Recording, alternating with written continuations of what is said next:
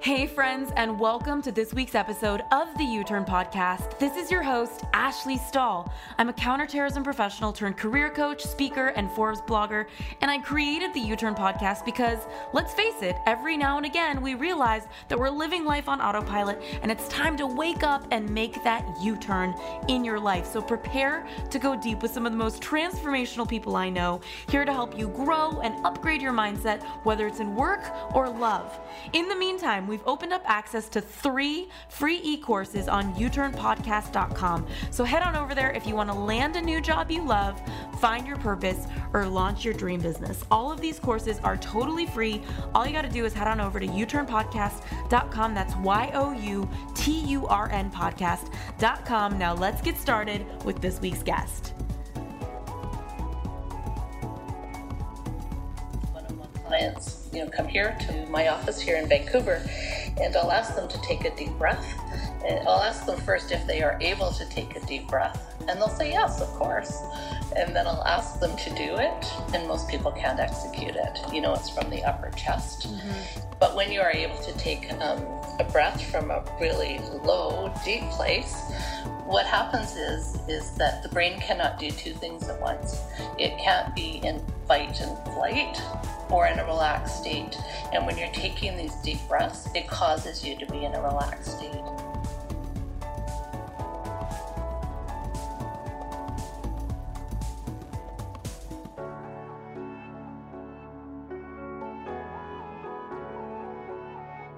U-Turners, it's Ash here, and I'm so excited for today's guest. It's Janice Tomich, and she is an expert on communication, public speaking, everything from how to deliver an incredible speech or presentation if you're at work, uh, all the way down to the mindset of it and how to release the fears and the blocks that keep you from really stepping into it.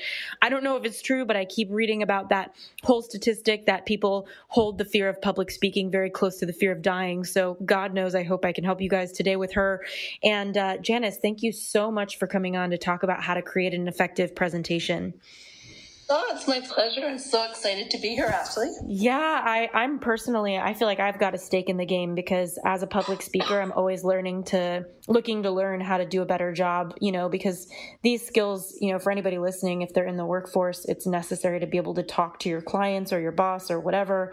And then it's also, for me, necessary to get on stage and do a good job. So this is a very meaningful topic. Yes, I agree with you. Absolutely, a very meaningful topic. Mm-hmm. Um, and what happens by way of, and as you probably have found the results of being on those stages, the impact that it's had, you know, for you, for your career, and um, and that's the thing that I notice with my clients as well. Yeah, definitely. And um, just kind of getting started, I, I'm curious to learn what inspired you to be on this path of helping so many CEOs, entrepreneurs, and you know corporate professionals nail communication and public speaking. What pulled you to it?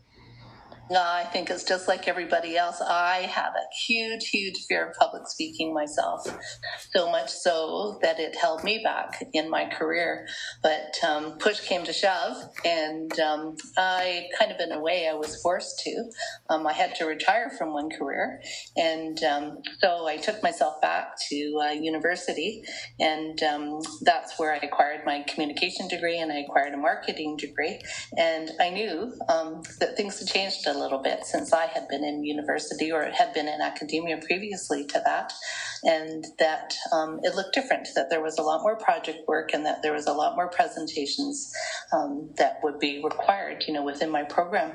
And um, so I was bound and determined that I was going to get better at it, and um, not to say that there wasn't a lot of lumps along the way, but mm. I did get better at it mm. and um, became um, a student of it and wanted um, and from my learning um, i wanted to help other people um, get more get more comfortable with it and be able to um, communicate better um, from podiums or from stages whatever that looked like mm-hmm. and um, as we're kind of looking at effective presentation skills uh, I know we could probably do a whole episode for sure on the mindset of speaking. What are a couple gems you could offer anybody listening right now as we get into these steps to actually craft a strong presentation for whatever purpose? What are some mindset insights you might have for them to just kind of consider as they listen to you? What I would ask your audience to consider is take a step back and think about the presentations that you have um, had the opportunity to watch, and from a discerning discerning eye, the ones that um, really engaged you and you felt very very compelled and those that didn't. And you know what was that gap in between that happened? Um, and one thing in my observation in the work that i've been doing now for the past 10 years it's sometimes you'll watch a speaker and it's though they have a, they're holding um, a little bit of a mask you know between them and the audience mm-hmm. um, so there's there's a, a, barrier there that they're not quite comfortable you know in the seat of themselves um, and then the other thing and it's a bit of a mask a barrier in the way in a way too it's uh, an over over performance piece mm-hmm. you know so it's almost like they're acting and um, you know so they're no longer, you know, they're not being, uh, they're, you know, their authentic self. Mm-hmm. And from a mindset piece for an individual, um, that's that's a big leap to be able to be in that place of, of comfortable, you know, being comfortable and being competent. Mm, I feel like that's probably my biggest block is I practice so much, so much more than people would ever know, you know, when I give a talk. Mm-hmm. And sometimes mm-hmm. I feel silly because I think being a really good speaker sometimes feels like being an actor you know and a lot of people don't know that. They i have a lot of friends who tell me you know i'm to free flow and i'm going to say a little prayer and get up there. And to me I, I just think to myself oh my gosh, like people don't pay $2,000 a ticket for Hamilton hoping that the actors do the same thing the next night. No. You know, and no. that's what, to me, being an excellent speaker, you've got to really practice and know what you're going to say and really have spent that time prior. So, how do you kind of navigate that line between over preparing and trusting yourself? Mm-hmm. So the client, when I work with clients, it looks a little bit different than perhaps than uh, most people on their own would practice, and um, it's obvious too when you see people that practice in in this mode where they've memorized word for word for word, because then it's that. Um, you know, it looks a little bit um, over polished. And, you know, again, we get to that over performance sort of aspect of it where they yeah it just it doesn't it doesn't look genuine. And then oftentimes what happens when someone memorizes pre- oh, an entire presentation like that they'll get to one word and they'll forget it and they'll be like a deer in headlights. Mm. so how i have my clients um, practice is yes um, oftentimes you know they will construct an, an entire speech and word for word but then i will have them go back and i will have them pull out just the key points from that speech from that presentation and practice then from those. And so, you know, you talked about free flow, and it is kind of sort of, you know, like free flow, mm-hmm. but you've got your, you know, you've got your stable structure, you know, there, you know, mm-hmm. you've got the form of your presentation there, and then you are expanding, riffing off of those key points. So every time, you know, you practice and um, when you get on stage, it may sound a little bit different, um, but more natural and more conversational. Mm-hmm. Mm-hmm. And um, for anybody listening, I know you talked about the first step of of creating an effective presentation is your intention and I love this because sometimes we think about what we want to say, but we don't think about why we're giving the speech or what's behind it. So, what insight do you have for anybody who's kind of sitting with this first step of intention? Yes, to put a big sticky on top of their computer if that's where they're uh, creating their presentation from, or if they're working on a whiteboard or whatever. Intention sits on the top, and it's always the litmus test to keep going back through as you create your presentation to make sure that you are hitting your intention. And uh, so, intention, you know, I look at it coming from two ways. You know, by way of you, a presenter, um, delivering a presentation, what do you want to have happen um, by way of giving the presentation? What would you like to see the outcome to be? Mm. And the other intention piece is it's it's audience, right? So you know, for all of us, you know, anybody in communications, we realize, you know, that um, it's not so much about us. Of course, we have a message and we have things that we want to share when we want to influence people, but you know, it's the receiver. You know, it's about the audience and how can they best um, receive, you know, the the information that we would like to share with them. And I guess everybody has a different goal. It's like, you know, maybe the intention is if you're a business owner to get clients, whereas in the workforce, it's to make your client happy or your boss take action of sorts. So this makes a lot of sense to me. And um, after somebody, I, I found it really interesting. You talked about key message. So after clarifying your intention, it's about looking at what your key message is. And I think this is something as a speaker that I haven't always done is thought about what am I really trying to say. I just go straight into content because I've been a content creator for so long. Mm-hmm. Um, mm-hmm. So what can we learn about key message? So key message is the through line, you know. So you know you've you've hit on this, and you know as you were speaking, it's the through line that runs through the through the entire presentation. And some people get a little bit confused here. So, you know, what's the difference between intention and key message? And a really great analogy around that. Um, I always go back to Steve Jobs. So for for me, he was one of the most amazing presenters of all times. And so you think back to when he was um, when the uh, MacBook Air, you know, rolled out. And so think back to that. What was his intention? So of course, you know, for you know Apple products, and for him, it was to sell, you know, these wonderful little you know computers. However, the key message was different, and the key message there was, you know, these wonderful slim computers, laptop computers, that there had never been anything like before that would fit in that gorgeous brown envelope.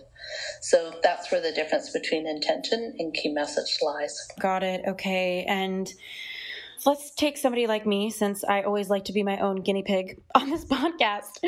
um, you know, I am an entrepreneur. Speaking is a revenue stream for me, and it's something I love to do. It's something in my mission that I care about. And I let's say I really want to up my game and I'm, you know, and I do tend to be lacking a key message sometimes.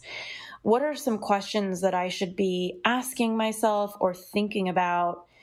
You know, and this is for everyone from, you know, the corporate professional preparing for a client presentation to a keynote like me thinking about writing my next big talk. Mhm. Mhm. So, um, okay, would you like to be the guinea pig? Do you yeah. Have another, do you have a presentation coming up? I always do. Yeah, I always do. All right. All right, share a little bit. Tell me what it looks like. You know, there's many different ones, but I think one talk I've been wanting to give is about leadership and what does it take mm-hmm. to be a powerful leader. And I think the key message that I want to share or the big mind shift that's how i see it as a message is something you want to shift in the mind i don't mm-hmm. know if mm-hmm. that's accurate yeah. but absolutely um, influence and persuade mm-hmm. yeah i feel like it would be something like a lot of leaders think that people work for them but they work for their people so it's like shifting that mindset so do i understand this correctly could it be labeled as servant leadership like something about like being of service as a leader. Mm-hmm. And that's yeah. what being leader is. Yeah, I don't like the word servant because of the connotations, but I do like the idea of that for sure. Of being, of being of service. Mm-hmm, mm-hmm. Yeah, because mm-hmm. a lot of leaders, like a lot of CEOs, have come into my coaching practice at one point or another, and they have issues with their staff. And I'm like, well, you don't. They don't work for you. You work for them. Like, why are you missing that? You know. Um, and they have a hard time wrapping their head around it. Yeah, like, what are you talking about? I worked my ass off to get here, and now I have a team to support me. Why am I working so hard calling them and doing all this stuff, you know? Mm-hmm. Yep, absolutely so. So, um, moving along, you know, so we talked about that um, I have a template, you know, that I work my clients through. So, you know, in that vein, um, if it's um, leadership of service, can you think of three ways that you would support this argument around um, being of service as a leader? I would say um, the first thing is expectations versus agreements. Like, I think a lot of leaders drive by delegate and they don't make agreements with people and they just expect things and kind of put themselves in this victimized role of telling people what to do versus asking people to agree to something that feels good for them. Mm, interesting. Yeah. And what would the second be? Um, I would say having a professional persona would be something a leader does. Like, I think people who are not leaders in the workforce will leak their, they'll leak their desire to be liked and they'll lead with that versus their desire to make an impact. Being life liked is really, I think, kind of it's a great thing. It's a productive thing. It gets work done, and it's pleasant. But I don't. I think a lot of leaders or want to be leaders lead with being liked, and it really damages their ability to execute. Yeah, I absolutely agree with you too. Would better terms around that be um, trust, um, perhaps um, respected? Yeah, it's like being liked versus being respected for sure. Mm-hmm. And I think being respected requires a professional persona. And a lot of people have a story in their head that if they, you know, be somebody else at work, they're not being themselves. But my argument is that our whole lives we've been a level of self that comes from our upbringings and we go into the professional workforce and don't really take that time to decide who we want to be in that regard because to me that's a very authentic choice to choose who you want to be yeah, absolutely. So, you know, and, and it's interesting, you know, hearing you speak of this because, you know, I wonder if a lot of people would look at it from the perspective of, you know, um, being a little bit old school, mm. you know, mm. this button down kind of professional. Yeah, but and and I, I hear where you're coming from, and I and I agree with what you're saying. What would the third piece to your argument be? Mm, I haven't thought much about it. It's so formative, but I would probably say something about um, something about ego, like no task too big or too small. Like, and also just ego about giving people credit. Like, a lot of, I think it's a trait of to- toxic leaders when they want credit and they don't want their team to shine because they don't realize they shine when their team shines. So, something about that. Mm-hmm. Absolutely. So, you see where we are in the template now. So we've established um, your three um, supporting arguments. And the beauty of this template is that it can be used um, for a long presentation. Um, an hour, you know, could be an hour long or mm-hmm. it could be five minutes long. So where the length comes in is below these um, supporting argument pieces where you can expand and or contract, you know, as much as you would like so you know it, we can go ahead um, from there if we want to build out your presentation some more. Yeah actually everybody who's listening um, she's kind of walking me through amazing templates she told me about before we started recording. The first is the intention which we talked about like what do you want to happen because of the talk? The second is the message like what what do you want to say that makes people think differently? And then the third is the three supporting arguments which is kind of what you just facilitated which is awesome Yes, um, yes. And then we kind yeah. of backpedal. We look at the opener, which is another topic, and I, I love that because you can't really figure out your. It's, it's almost like a book. Like it's hard to come up with the title until you've come up with the journey. You know. Mm-hmm. Um, Absolutely. So, so, yeah. And I know that often people want to start at that end, right? That they want to create that opening book. Yeah. And you can't. You know, you can't until you've established, you know, the bulk of what you're going to um, deliver in your presentation. And before we got on the call, I was remarking to you. I watched a TED talk of yours um, where you had um, it was the phone call that your father um, received oh, yeah. about you being kidnapped. I was sitting on the edge of my seat. I couldn't stop listening because I wanted to hear, you know, how the story unfolded. Oh, that's so done. nice. Thank you. You know, it's so funny. Nobody watched that talk for five months. What? And then it went viral this past week. It got a quarter million views out of nowhere. And it was such a lesson for me because the first TED talk I gave five or six years ago was the first time I ever got on a stage before.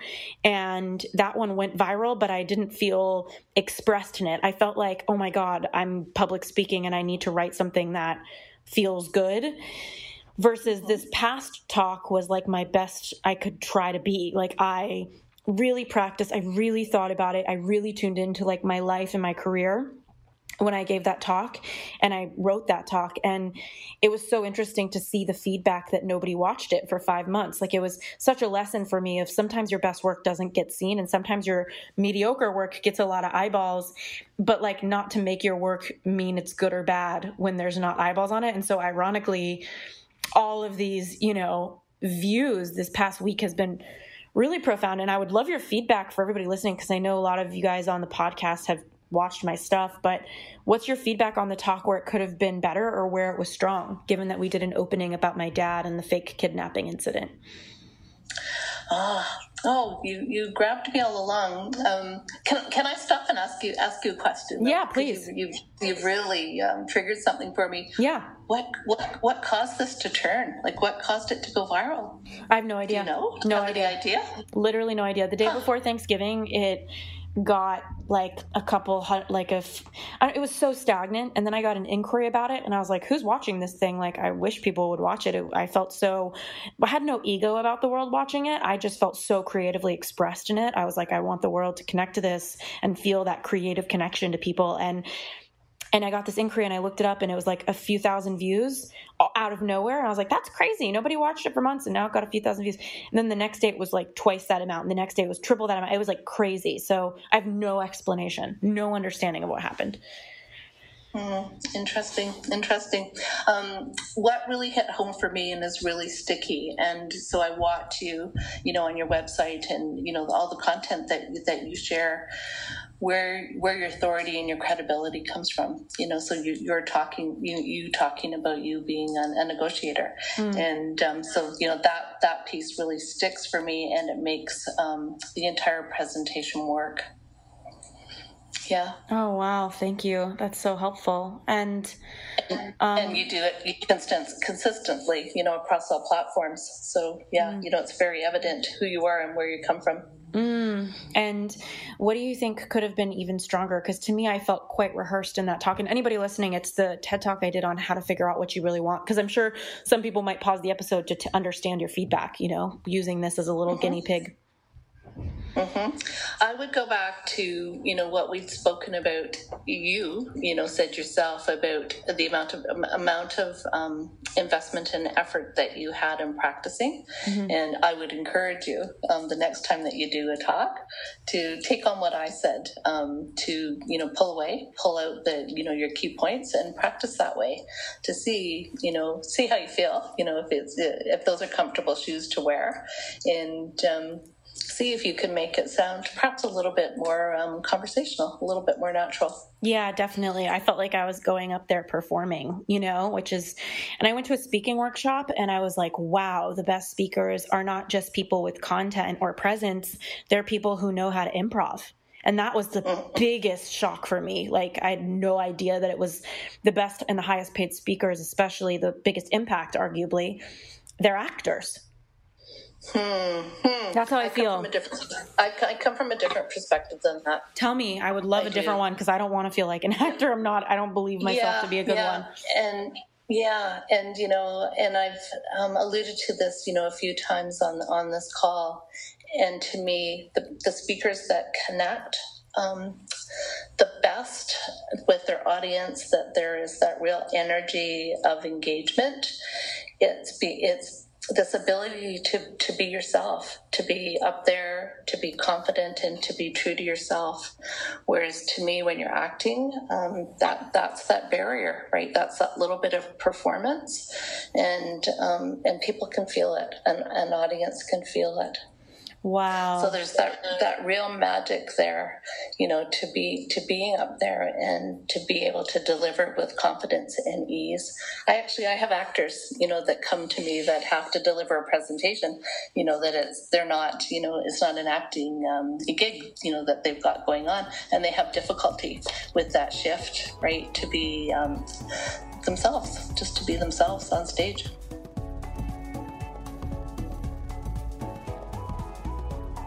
Hey, U Turners, so sorry for the quick interruption, but I want to make sure you know that this episode has been brought to you by the Job Offer Academy, our e course to help you land a new job you love. So if you're sick of applying for jobs and never hearing back, and you'd like to try a free version of our job hunting course, just head on over to youturnpodcast.com slash job offer. That's Y O U T U R N podcast.com slash job offer. Now let's get back to this week's episode.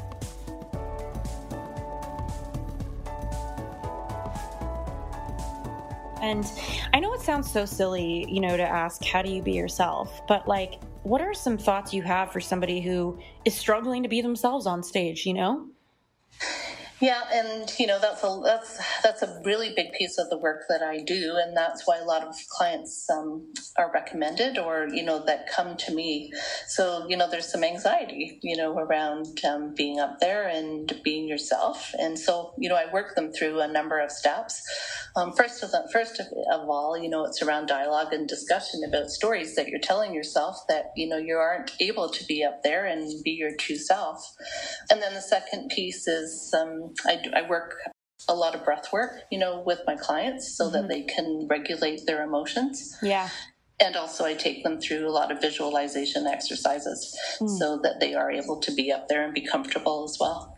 And what, can you explain breath work? Because I know one of my closest friends has a breath work platform, but not everybody knows breath work. Can you kind of give an idea of what that looks like or what it really is or what it does for anybody listening? Yeah, and, and this I found so interesting in all the research that I've done over the years. And what it you know essentially what it is is the ability to be able to take a deep breath you know from a very you know low abdominal region and it, I find it absolutely so fascinating. You know, I have clients. I often have clients, um, one-on-one clients, you know, come here to to my office here in Vancouver, and I'll ask them to take a deep breath. And I'll ask them first if they are able to take a deep breath, and they'll say yes, of course. And then I'll ask them to do it, and most people can't execute it. You know, it's from the upper chest, mm-hmm. and um, but when you are able to take um, a breath from a really low, deep, deep place, what happens is is that the brain cannot do two things at once. It can't be in fight and flight or in a relaxed state. And when you're taking these deep breaths, it causes you to be in a relaxed state. Mm. Yeah, so I have to admit, I don't think I um, I don't think I can take a deep breath, and it's I've had different periods of my career that I have. Right now, I just have a lot of projects going on. So, mm-hmm. what would you have to say to the me's of the world? Because I think a lot of people right now, and, and I would like invite anybody who's listening now to try and take a deep breath from the bottom of your belly. Mm-hmm. And it usually will come from your chest. What are some ways to shift that? Mm-hmm. So if you can, if you find that you cannot do it, that you you know observe that you are breathing from your upper chest, I would encourage you to lay down on the floor, lay down on the couch, um, lay down on a bed, and put a very large book on your lower abdomen, and see if you can make it rise and fall, and practice practice that. Um, ensure ensure that you can make it rise and fall. You will be able to with some practice, and um, but while you're doing that, really get attuned to what's being engaged in your lower abdomen for that to be able to happen. And then once, once you've got that down, again, stand up. And of course, you wouldn't be able to do it with the book anymore. Stand up and um, really get attuned to what was engaged. And then now try and execute that deep breath from that, that lower place. And um, I find with some clients, some of them catch on to it quite quickly. Some some it takes a while. You know, it takes a couple of three weeks of practice to be able to be able to um, breathe from that really deep um, place because they've been breathing from upper chest, you know, for so long, and that's the default way of breathing. hmm And isn't it? I don't know. I just can't help but listen to you and think it's kind of sad that we have to like practice breathing something that's so automatic oh, yeah. in the human experience and, and necessary for our survival and you know, I heard mm-hmm. I go to a meditation class um, almost every day because it's just a couple blocks from my place. And she, the woman the other day, she said, Your quality of life is linked to your quality of breathing. Mm-hmm. And I just was like, Yeah. And she said, Your inner reality is reflecting your quality, or your breathing reflects your inner reality, I guess. So I was wow. like, Wow, I can't I can't breathe that well. Like I'm I'm not like gasping for air by any means, but when I hear in the class, it's always the worst when she's like, breathe in, deep breath, and everybody's like still breathing out where I like finished mine 10 minutes ago. You know, I'm like, ah, my little shallow breath. I had no air. Yeah. Yeah, yeah and it kind of makes me sad. I'm like, why can't I get a big gulp of air? Like what is going on with me? So I think a lot of people will relate to this, and I know for a lot it's anxiety. Um, for me, I, I think there's some stress on my shoulders shoulders, which is not my usual flow. Usually I'm a little more um, easy peasy. I just have a lot of deadlines right now with my book being due. Um, what what insight would you have for somebody who is making this shift and practicing is there a time frame you think where if they do it every day they're going to learn to breathe from their belly is there an exercise you have for their mindset not an exercise per se around mindset. What I what I ask my clients to do is put um, an alarm on their phone, so a couple or three times a day. You know that they check in. How am I breathing? Um, and if I'm not breathing from that deep place, then there you've got the you've got the reminder to do to do a couple of rounds that way. Um, you know, as I said, um, it you know it takes some practice. So it's you know the awareness piece. You know that um, I'm not breathing in a way that is the most healthy for me, and um, so you've got awareness. But then you know with that awareness, you know requires you know that practice. Um, yeah, you know that's what it looks like for me. Yeah, wonderful. And so, kind of going into the opener, like I want to give this, you know, leadership talk, for example. Um, mm-hmm. What would you recommend? Because I know some people aren't keynoting; they're doing presentations at work. Um, what are some different types of openers? I would love to know because I know that there's warm openings, cold openings, dramatic opening. You know, how do you choose mm-hmm. how to mm-hmm. open, and what are some options on the menu here for everybody? Uh, one of the ways that you know that um, that I love seeing presentations start? Well, there's a couple of ways. The first that's coming to mind right now it's uh, it's that startling startling statistic, right? Something that someone um, doesn't know, hasn't heard before.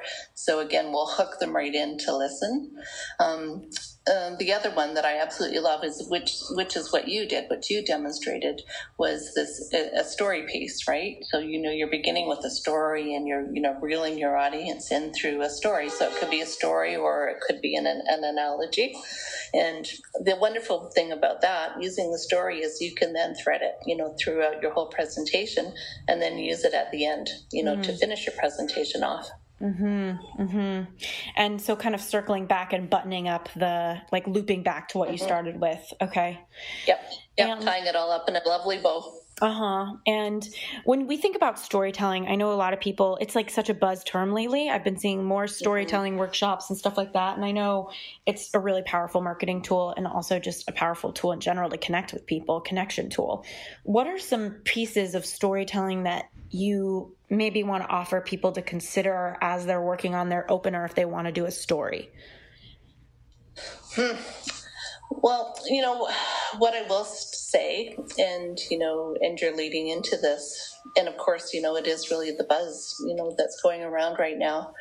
However, what I what I do know, it's it's the most effective way to be able to um, to influence and persuade others and to be able to elicit emotion. And you know that's the way that um, that we able we're able to get buy-in you know is through that through that emotion piece. Um, stories are sticky. And you know oftentimes you'll walk away from a presentation. You know it might be a week later it might be you know two months later. And that story you know that ashley told mm-hmm. um, it it you know it comes it comes into our mind right? And you know we start thinking through the story and then you know it's at that point that we're able to con- connect back to the data you know mm-hmm. that was mm-hmm. wanting to be conveyed to be communicated yeah so you know stories are just there's there's super sticky and you know super effective the way that you would deliver it in a presentation often is you know that you'll make a statement and then you will deliver um, an, an analogy or you know a story that's connected to you know the, the data or the stats yeah, it's it's interesting because and when you say sticky, you mean it sticks with them, not like it's challenging. No, no, not okay. challenging at all. Got it. With them. Sticks yeah. with them. Okay. Yeah. And what are yeah. what would you say are you know I'm thinking about op- so anybody who's taking notes because I know plenty of you do here on the podcast. Um, your intention, your key message, your three supporting arguments, and your opener, which we're talking about data and storytelling as two great angles. Is there any other angle that you're thinking about, Janice, that is like, oh, this is an also a cool approach to opening? Um, nothing's coming to mind right now. Okay. No, you've got me stumped. Yeah, yeah, well, I've seen people open with a question, which sometimes, if they haven't mm, built yeah. rapport with the audience, sometimes will feel a bit like out of nowhere, but also really great depending on the energy of the person. Um, mm-hmm. and you know I, I can't help but ask you about the best speakers you think on the circuit because and, and people who are listening right now um, you know i get that there's speaking for as an entrepreneur speaking as a uh, corporate professional it's really the same thing it's just different eyeballs and uh, I can't help but ask you what you think the best speakers have going for themselves. Because those of you listening, I'm sure you haven't heard about what it, speakers make for a living. Um, it is a highly lucrative job when you are a top speaker. Um, I was just at a workshop and the girl sitting next to me bills out, I think it was 32,000 per talk and she does 100 talks a year. So, you know, I'm not at that rate you know right now as a speaker and i i really just am continuing to work on the craft and i really respect it as a creative trait. And i would love to understand from you for everybody listening no matter how they're using these tools for speaking in this template you're providing what do you see in the best speakers that might be beyond the template? Like what are some of the traits or things you've noticed about the best of the best? Consistency that they are out there taking as many taking on as many speaking opportunities as they can. And from each each um, time that they're on stage they are taking away um, learnings you know how they can improve for the next time.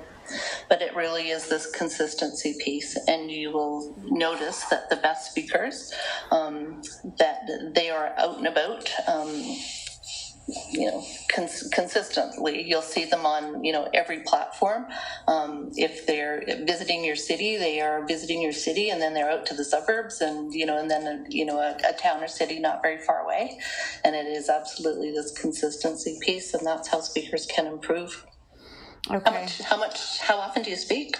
Um, I well, so that was an interesting answer for you to give me because I um, I try not to do it unless I'm compensated and it's the right timing. Like um, I mm-hmm. spoke for free for probably three, four years before I started getting mm-hmm. paid for it, and now I have a huge sensitivity to it because it's a huge energy use, and I love using it. Yeah.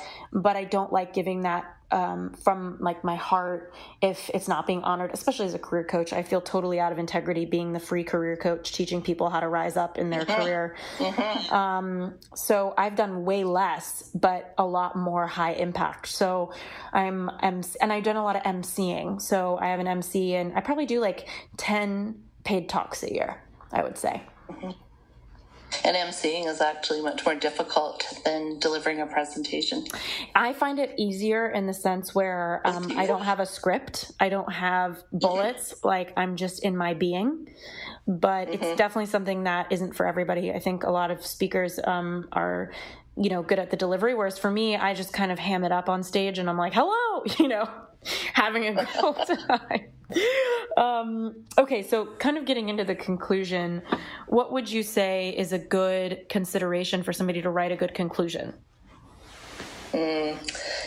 So you know, especially you know, you're you're talking from you know professional organizational perspective. It's it's usually a call to action right mm-hmm. so you know what it is that what is it that you want your audience to to know think or do so that needed to be established in the front end but firmly communicated in in the back end, you know, in the in the finishing piece of the presentation. Mm, that's great. Okay. And um, just as we're kind of closing out, like any like last piece of advice for anybody who really wants to up their game? Mm. Uh, and so now, you know, I think a lot of people will probably have a different perspective, you know, on both what you and I have input into this conversation here to pull up um, YouTube videos of people giving presentations, watch TED Talks, and now watch that, watch them with a much more critical eye. And there's great learnings to be had um, there. Mm, okay, and anybody who does that, I will be forever grateful if you DM me on Instagram and let me know where I can improve. Shameless plug, help a sister out. Um, Janice, this has been so awesome. Where can everybody find you and continue learning from you? So you can find me on my website, and it's just, it's simply my name. It's Janice, and I'm an ICE Janice Tomich, T O M I C H dot com. awesome. find me. Woohoo! Thank you so much for being on the show. I appreciate you. Oh, it's been so much fun. Thank you.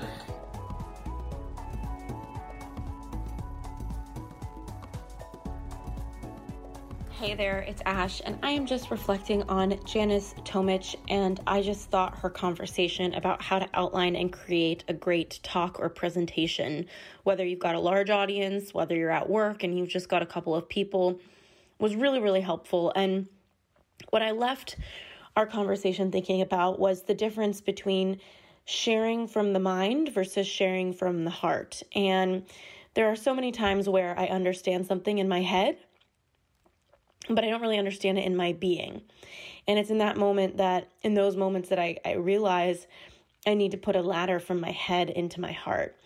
And when I really tune into something, it's so much easier to really feel it versus when I'm just speaking from this intellectual knowing. Um, you know, it's kind of like traveling. If you look at a textbook and see a picture of Paris, you know it on a mental level, but you don't know it until you're standing in it experientially and speaking from that level of understanding. And it kind of reminds me of my own speaking career and how I've been building it and the strategies that I've been investing in for me as a business to put my message out there, whatever it may be, whatever I have to say. And what I've learned across the board is if you want to get people to listen to you, then you need to say something that wakes them up and interrupts their thought flow.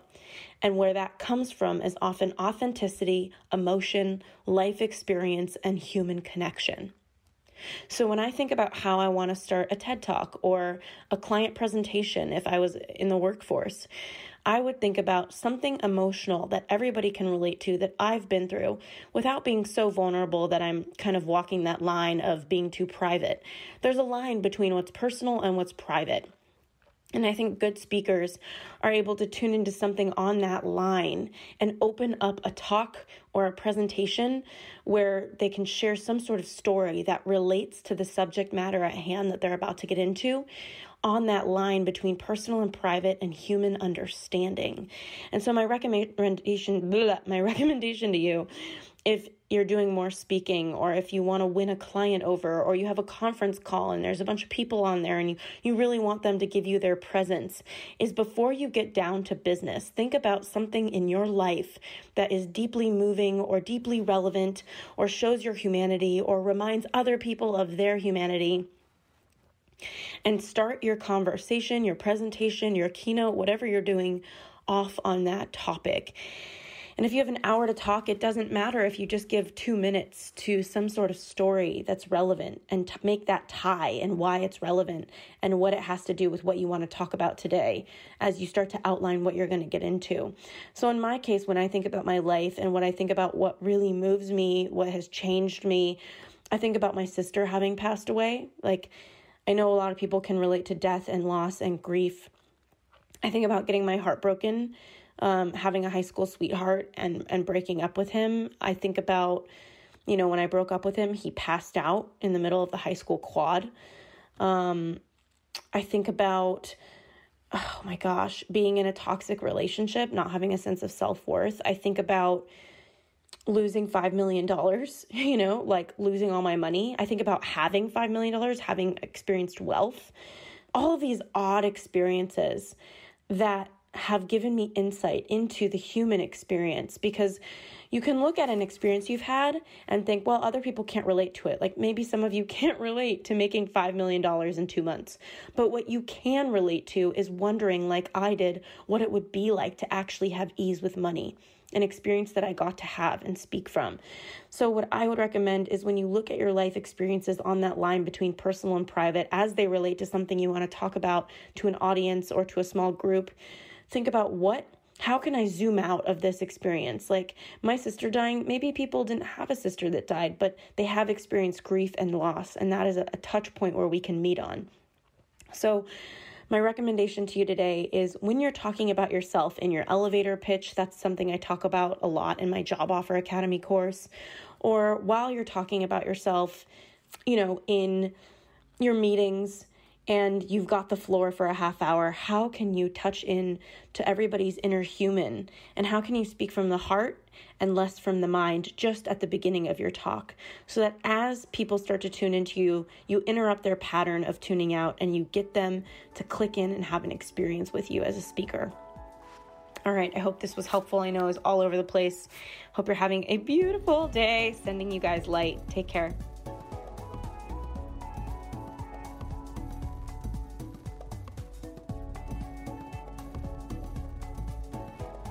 Thanks again for tuning into this week's episode of the YouTurn Podcast. We keep really detailed show notes at youturnpodcast.com. So if our guest mentioned a book or a resource that you're interested in, you'll be able to find that there. In the meantime, if you were inspired by this episode, if it made an impact in your life, we would be so grateful if you subscribed and posted a review for us on iTunes. Rumor has it on the street the more reviews we get, the more subscribes we get, the more we can grow and get our impact out there in the world. In the meantime, I'd love to hear from you at Ashley Stahl on Instagram. I'm so grateful for connecting, and I look forward to next week's episode.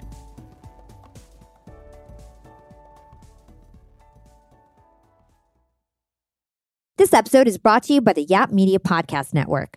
I'm Hala Taha, CEO of the award winning digital media empire, Yap Media, and host of Yap Young and Profiting Podcast, a number one entrepreneurship and self improvement podcast where you can listen, learn, and profit. On Young and Profiting Podcast, I interview the brightest minds in the world and I turn their wisdom into actionable advice that you can use in your daily life. Each week, we dive into a new topic like the art of side hustles, how to level up your influence and persuasion, and goal setting. I interview A list guests on Young and Profiting. I've got the best guests, like the world's number one negotiation expert, Chris Voss, Shark Daymond John, serial entrepreneurs Alex and Leila Hormozi, and even movie stars like Matthew McConaughey. There's absolutely no fluff on my podcast, and that's on purpose. Every episode is jam packed with advice that's going to push your life forward. I do my research, I get straight to the point, and I take things really seriously, which is why I'm known as the podcast princess and how I became one of the top podcasters in the world in less than five years. Young and Profiting Podcast is for all ages. Don't let the name fool you. It's an advanced show. As long as you want to learn and level up, you will be forever young. So join Podcast Royalty and subscribe to Young and Profiting Podcast, or YAP, like it's often called by my YAP fam, on Apple, Spotify, Castbox, or wherever you listen to your podcasts.